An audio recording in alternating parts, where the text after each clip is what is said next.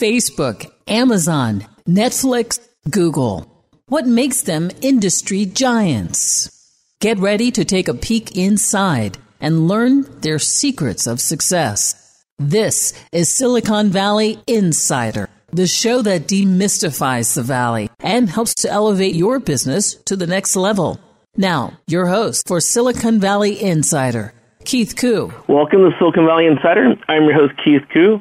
On today's show, I have Dr. Parimal Kopardekar, who is the director of NASA's Aeronautics Research Institute. We'll be talking about urban air mobility and unmanned aerial vehicles, otherwise known as drones. So stay tuned.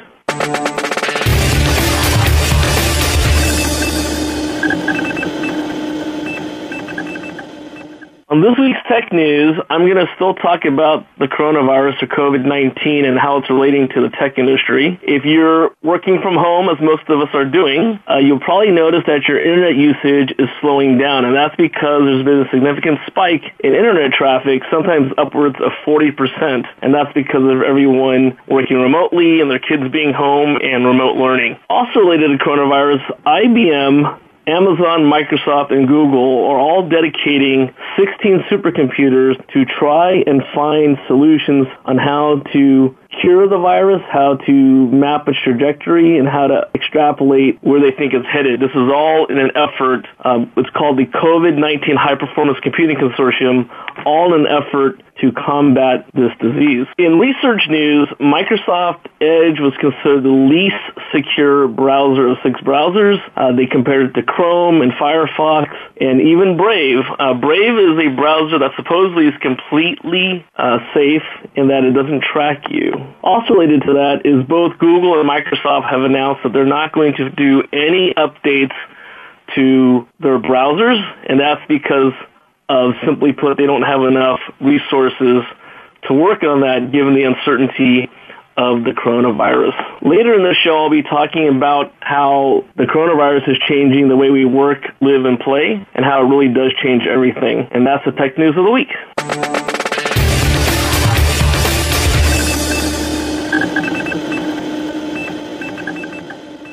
Welcome back to Silicon Valley Insider. I'm your host, Keith Koo.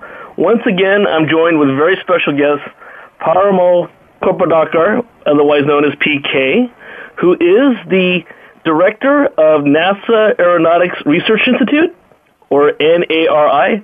He is also the co-editor-in-chief of the Journal of Aerospace Operations and adjunct faculty at Colorado State University and a consultant. Welcome, PK. Thank you. So, PK, I wanted to spend a little bit of time in your own words about your background and what you're doing at NASA. Great. No, thank you very much for your interest, Keith. And my background is industrial engineering. I focus on large-scale complex problems, particularly issues related to scalability and efficiency of operations. I get excited about air traffic management. I get excited about supply chain management and operations management type of issues that are critical to the business processes and their efficiencies, as well as scalability of operations to support basically either the consumers or the passengers in the case of aerospace operations. Thank you. And I know that for many, unmanned aerial vehicles and aerial systems are new, but in the aerospace world, you are in industry, you're kind of the rock star. And I'll talk about, many people know my role as an advisor and chief operating officer to AeroNite, a company that's in the drone as a data management services space, and you were very highly regarded. So, PK, I wanted to talk about you specifically in the UTM, the unmanned traffic management space, and what are your thoughts on the current state of that?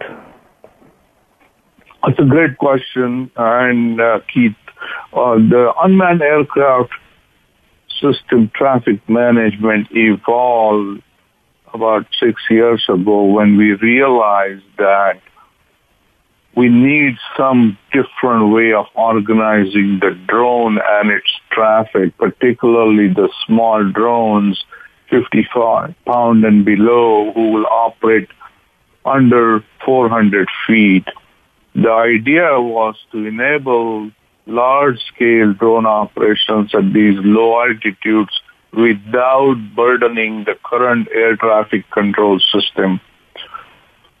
So we figured out a way to enable these operations by cooperative nature, by taking advantage of digitization that's possible now and enabling these operations where all operators can interact with each other through digital means by sharing the intent information with each other for the operators that are in the vicinity, so we can stay away from each other. So if you look at the current air traffic control system and the way it operates, only air traffic controller has the complete awareness of what's in the airspace because they are watching the radar display. In the UTM, we changed that paradigm and made sure that information about operations can be exchanged by digital means to everybody that's connected into the UTM platform or UTM system. So we have FAA's Flight Information Management System where they can schedule any restrictions in the airspace or give directives about certain airspace that's open or closed. Then we have operators that connect into that and they interact with each other. So it sort of creates a share and care, more federated environment where you know what not to do and you can plan your trajectories or areas of operations accordingly, which is a complete paradigm change from what happens in today's world in air traffic control, where because air traffic controller is the only entity that has all the information, every change related to the aircraft, speed change or heading change or altitude change has to be approved or cleared by air traffic controller.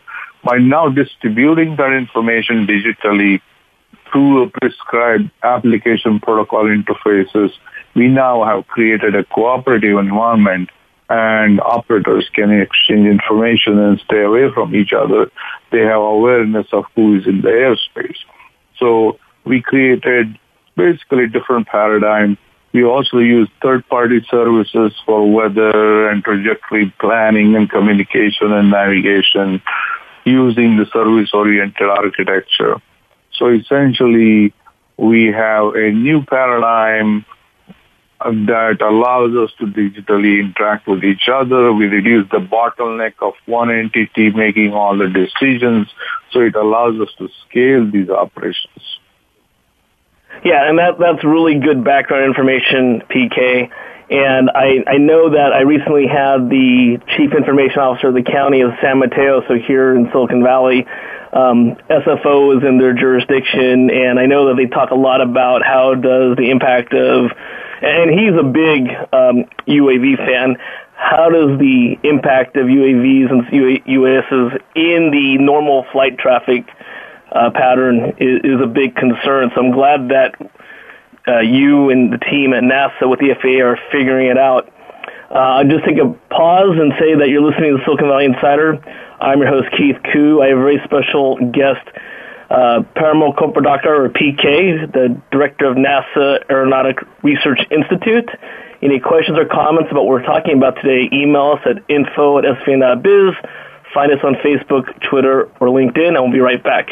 For questions or comments on today's program, call 1-888-828-7846. That's 888-828-SVIN. Now, back to Silicon Valley Insider. Once again, your hosts, Keith Koo. Welcome back to the show. Once again, I'm joined with Parimal Kopardekar, who is the director of NASA Aeronautics Research Institute. Hey, PK, thanks for being back on the show. I have a question for you, which is, why aren't we seeing faster implementation of UTM in the market?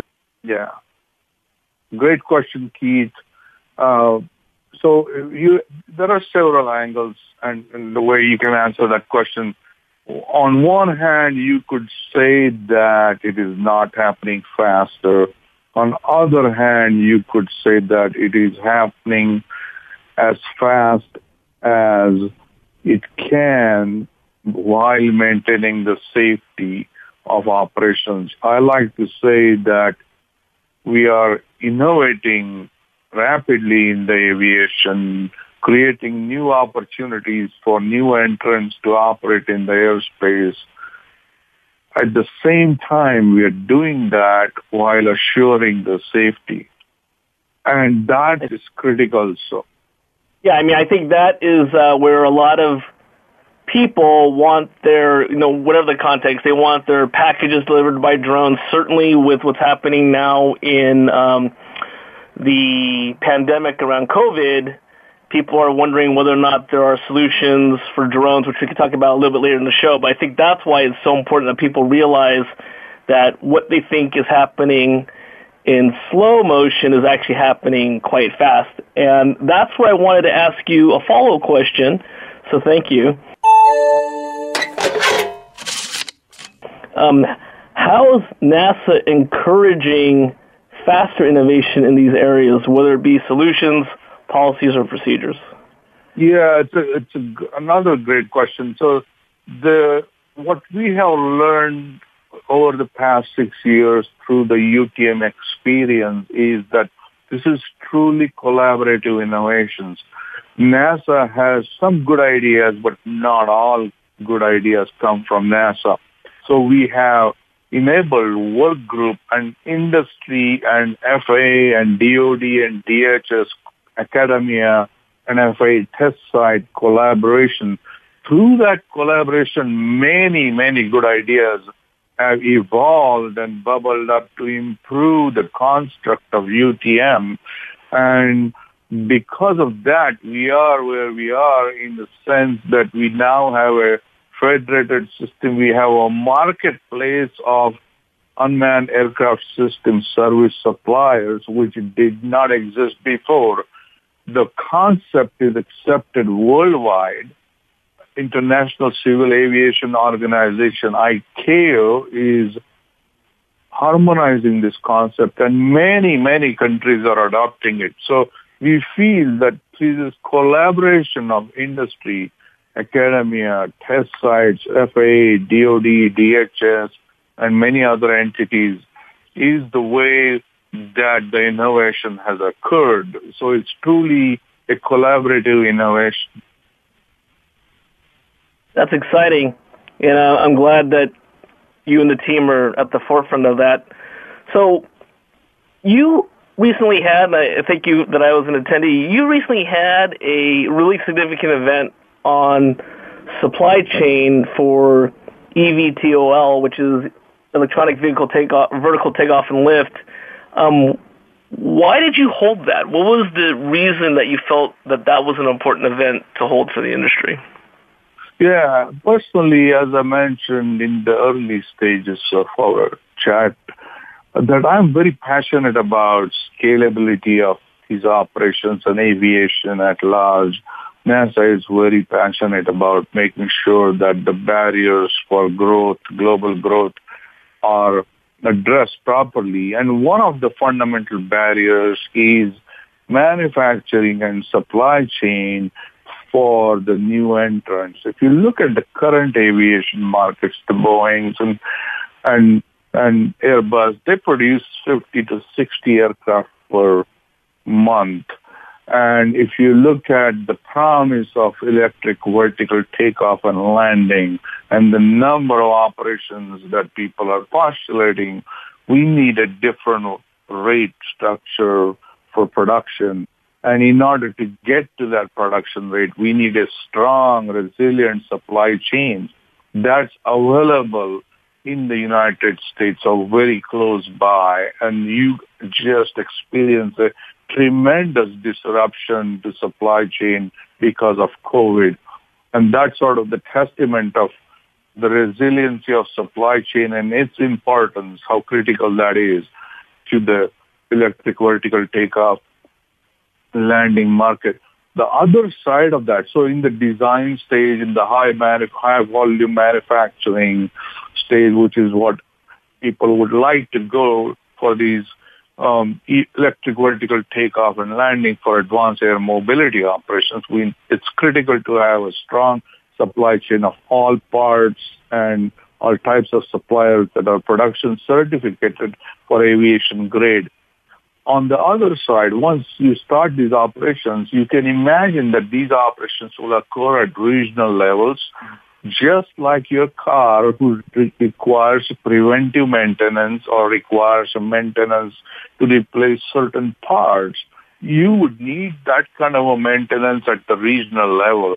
Maintenance, repair, and overall network and the entire ecosystem of parts, access to those parts in the places where these operations are occurring, and the access to maintenance technicians is critical.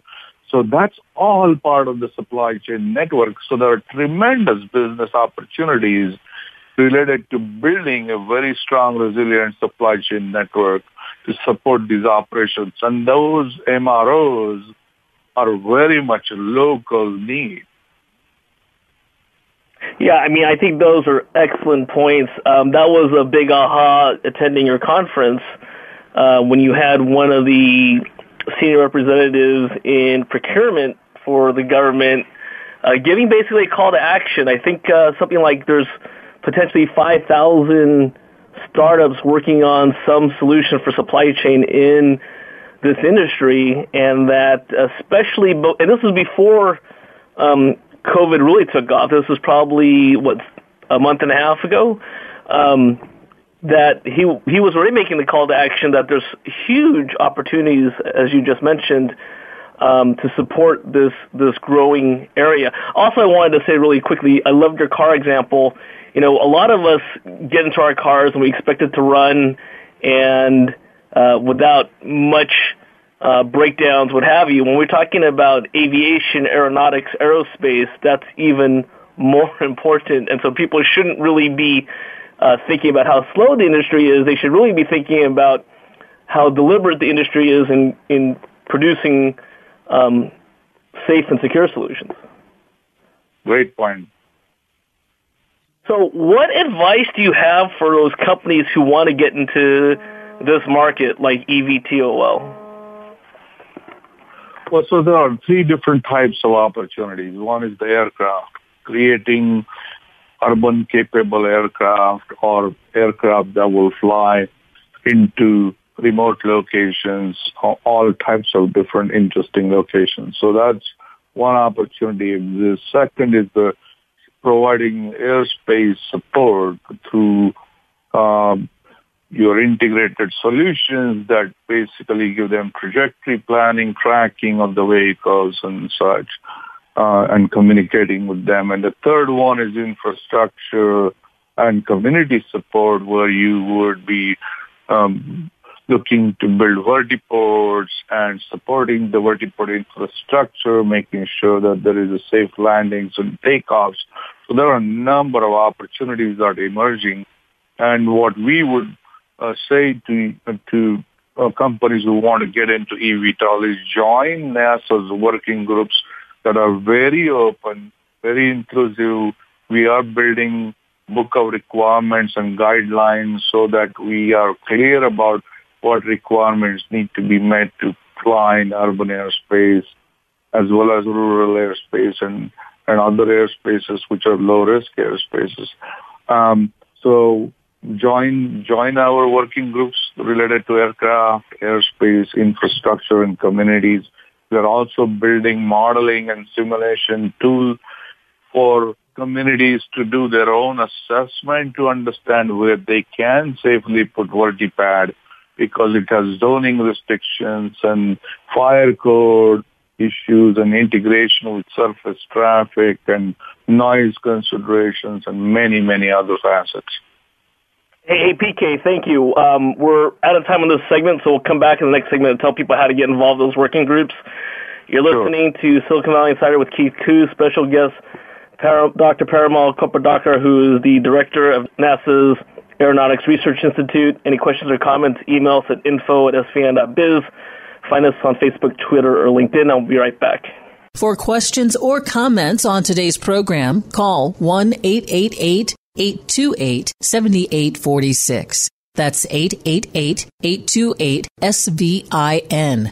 Now, back to Silicon Valley Insider. Once again, your host, Keith Koo. Welcome back to Silicon Valley Insider. I'm your host, Keith Koo. Once again, on today's show, my special guest is Dr. Parimal Kopardekar, who is the director of NASA's Aeronautics Research Institute, and we're talking about urban air mobility and unmanned autonomous vehicles, otherwise known as drones.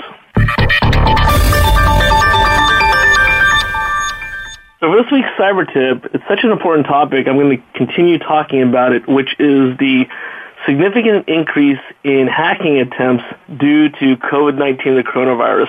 I already talked about how phishing, which is messages in email, are already being sent out. I've gotten several this week saying that they have the latest news, that here's where you go to get the cure. And it's happening not just to personal email addresses, but it's taking advantage of remote workers as well. So it might look like an email from your company, from a vendor, from a bank. It might be in regards to a purchase order. What I'm really asking you to do is make sure everything you get via email or text or even snail mail or phone calls are legitimate. And this happens everywhere. It even happens in texting. And one other thing to highlight is it doesn't matter whether you are working for a corporation, whether you're working for yourself, or even if you're working for the government. There's so much chaos right now with people working remotely. And I get spoiled because I think about the tech industry. We've been doing this for quite a while. There's many people working remotely for the first time. Also, one other thing to think about is your home by nature is not going to be as secure as your work environment. So even though you have a home Wi-Fi, you might not be using a VPN, a virtual private network. You might not have the same type of firewall, and you might not have the same things that your company provides in terms of corporate threat detection. These are things that companies spend millions and millions of dollars a year, banks hundreds of millions of dollars to keep safe. And so the cyber tip, once again, is to be vigilant during this time of the pandemic. And that's the cyber tip of the week.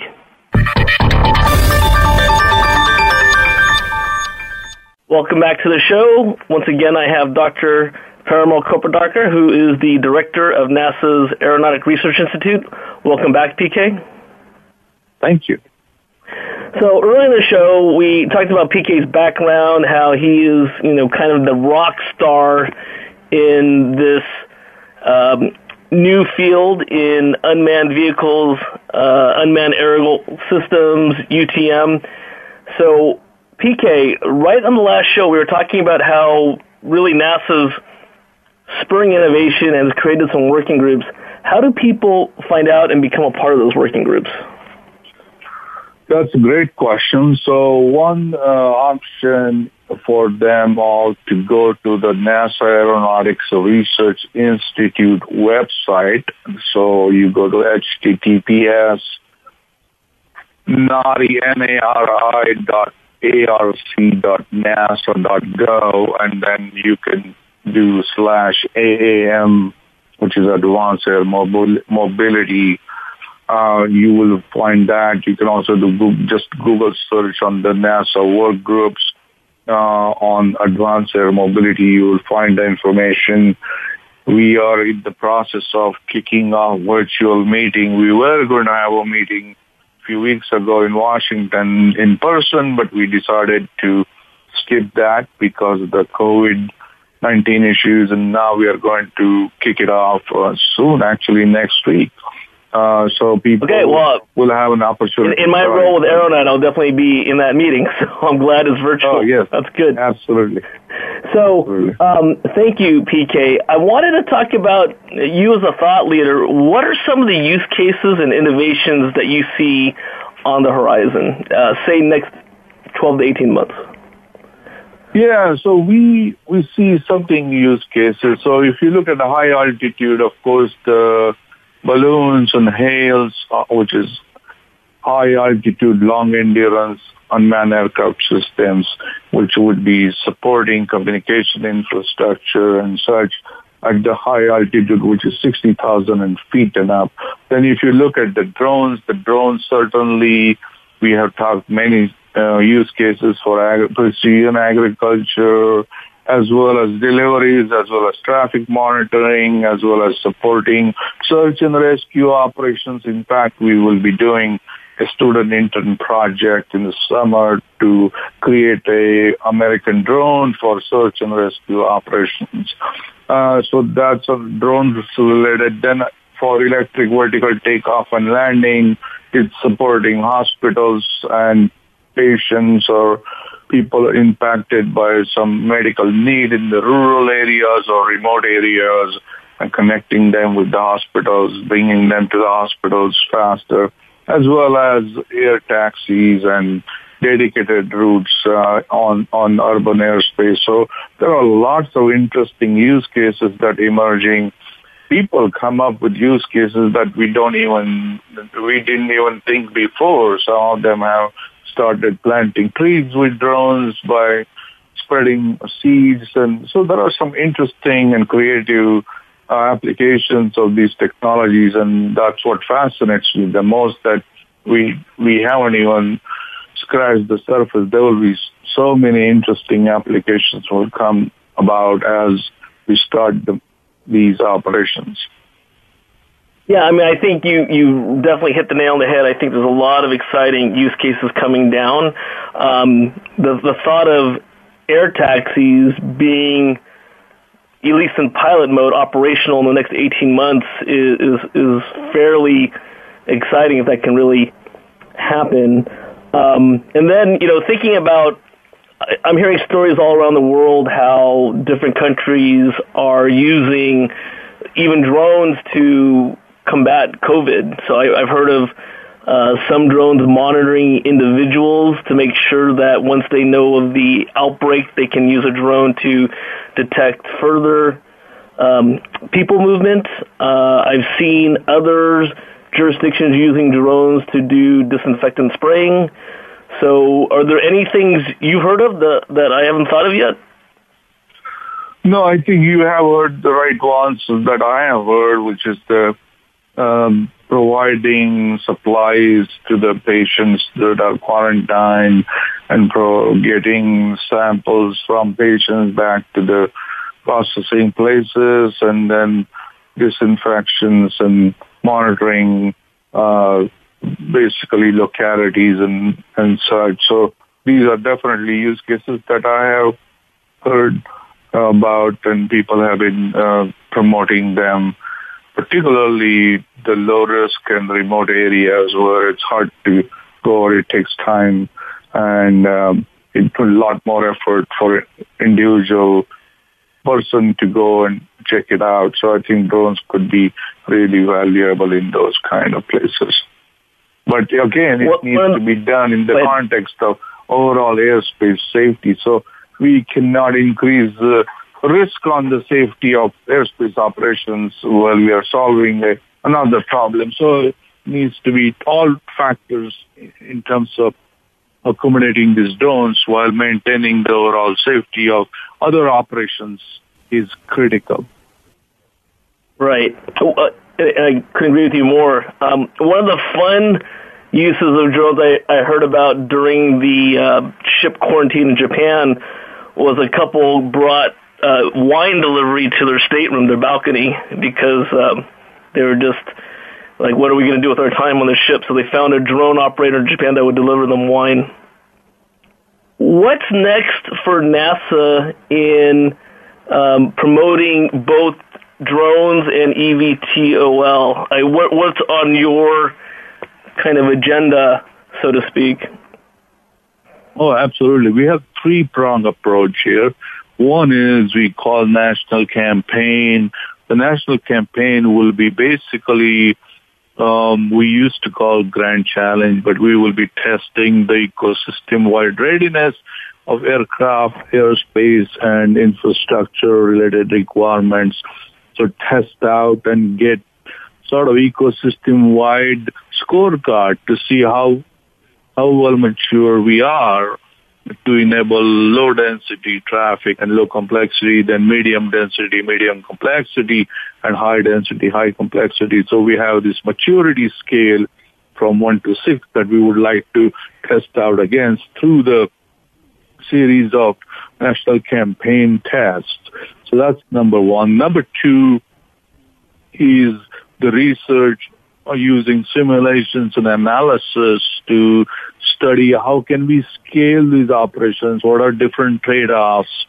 You can imagine, for example, on the VertiPad, you can put some nice sensors and automation, or you can put that automation in the aircraft, or you can do a combination of the two to enable operations under low visibility conditions. What's the best way to do that?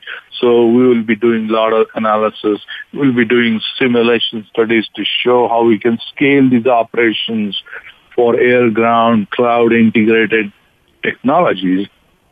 And the third prong is this work groups where we'll be working collaboratively and promoting collaborative innovation through industry, academia, and other government organizations like FAA, DoD, DHS to populate this book of requirements and guidelines as to understand how this ecosystem will evolve, what are the requirements if you want to build an ecosystem, and how do you go about doing that. So that book of requirements and guidance, we call BORG, will be an open source document, at least envisioned to be open source document, so communities can also get access to that and understand the readiness of different and maturity of different piece parts.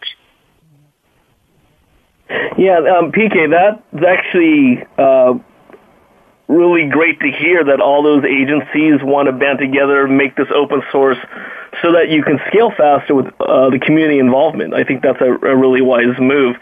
Out of all those agencies, would you say that one in particular is the quarterback, or do you think that how is that relationship between DoD, FAA, NASA? Who pretty much takes lead? I think we enjoy a really great relationship with all the government agencies. FAA, of course, is a primary responsible party for regulatory aspects. DoD has national security interests, and DHS has security aspects and how to promote these operations in a secure manner. So they have, and DoD also has their own use cases. So we are trying to make sure that we understand everybody's equities in this process. And some of them are research, some of them are operations, some of them are safety, security, regulatory places. So we bring all that together. And like I said, collaborative innovation is really the key here. Well, PK, we're out of time, but I thank you very much for being on the show today. Absolutely. It was a pleasure, Keith. Yeah, and your deep insight, I'd love to have you come back on as a regular guest, because I think this is definitely an industry that's growing and people should get more awareness of. So thanks again. Yeah, I appreciate that. Thank you. We'll definitely do that. So once again, Silicon Valley Insider with Keith Koo, joined with PK, Dr. Parimal Kopardekar, who is the director of NASA Aeronautics Research Institute. Any questions or comments about today's show, email photosfn.biz. Find us on Facebook, LinkedIn, or Twitter, and we'll see you next week. For questions or comments on today's program, call 1-888-828-7846. That's 888-828-SVIN. Now, back to Silicon Valley Insider. Once again, your hosts, Keith Koo. Insiders, welcome back to the show, Silicon Valley Insider. I'm your host, Keith Koo, and this is my normal segment called The Pivot, where we talk about change. And what better time to talk about change than with COVID-19, the coronavirus? On last week's show, I had Dr. John Madison, the former Chief Health Information Officer at Kaiser Permanente. John is a world-renowned doctor, administrator, really into technology, and I talk to him about how things are going to change, good and bad. You can download that show from our website, sfan.biz. And why I'm going into a lengthier intro is that I got a lot of comments about how this really does change the way we think about the world, the way we think about the United States. I am definitely a freedom-loving American, and I definitely know that things like sheltering in place and or lockdowns really do push the limits of infringing on our constitutional rights. And so I'm not here to say yay or nay on the politics behind it, but I will tell you that the medical community does consider COVID-19 a real health threat. Over the weekend, so after we aired the show, MIT Technology Review actually had an article called We're Not Going Back to Normal. They actually talked at length about how, based on extrapolation and, again, what Dr. Madison and I talked about last week, that without constraints, the pandemic will run its course and there'll be many people affected. And so, once again, we don't want to talk about the politics behind it, but we do want to talk about how, as an article stated, we're not going back to normal. So, some of the things to think about is it's already changing the way we work, live, and play. I know personally it's affected the way that my children go to school. They're now doing distance learning. We have Zoom or video conferencing meetings with the teachers. I know that in terms of how I produce my radio show, I'm not going to the studio right now. I'm actually recording this over the phone, which is new for me because I don't do that very often as well. And there's going to be new things that emerge. So in the short term, there's a lot of economic chaos. We know that many small businesses are being affected and being shut down, which is just a very unfortunate thing, especially restaurants in our local community. And instead, people are now rushing. So if you think about where really high-end restaurants, where the service is the experience, I'm now seeing bundles of high-end food that is offered to be delivered or you can pick up. But think about that. A high-end restaurant, you're normally going for that special experience, and they're not able to provide that right now. That's actually an opportunity for, or leveling the playing field for restaurants that don't serve that market. As the high-end restaurants have to adapt, the more affordable tiered restaurants are going to pick up more business. And so these are the things that I think that we as a community have to think about ahead of time in this period of definite chaos and uncertainty. In terms of technology, we know that different countries are adopting different techniques to monitor the virus. Again, I don't want to get into the politics behind that, but we know that in Israel, they are geolocating people via their mobile phones. And in some cases, they're using drones to monitor people suspected of being infected to make sure their movements. That seems pretty totalitarian for us in the United States. We know that China had hundreds of millions of people on lockdown in their residences, and they too were being tracked by drones. The drones were basically telling them to stay inside or to cover their mouth. What do we as a society think we're going to be doing? We know that technology companies like Google, Microsoft, Amazon, etc. are coming together. They're building a supercomputer to track all these cases and to come up with solutions. We've talked about the FDA, who has approved rapid acceleration of testing because the United States can't handle the volume of testing required for this pandemic. Back to the thought about social distancing. We here in Silicon Valley were initially told that it was going to be a 3-week shelter in place scheduled to end on April 7th. I am optimistic that'll happen, but I don't really think that is compared to how other countries have handled their outbreaks. China, officially or unofficially, there's been reports that people have been in their residences for 70 days. Italy, I believe, is on an 8-week lockdown. And I think it's still too early to tell how long we will be sheltering in place here in Silicon Valley and other parts of the United States.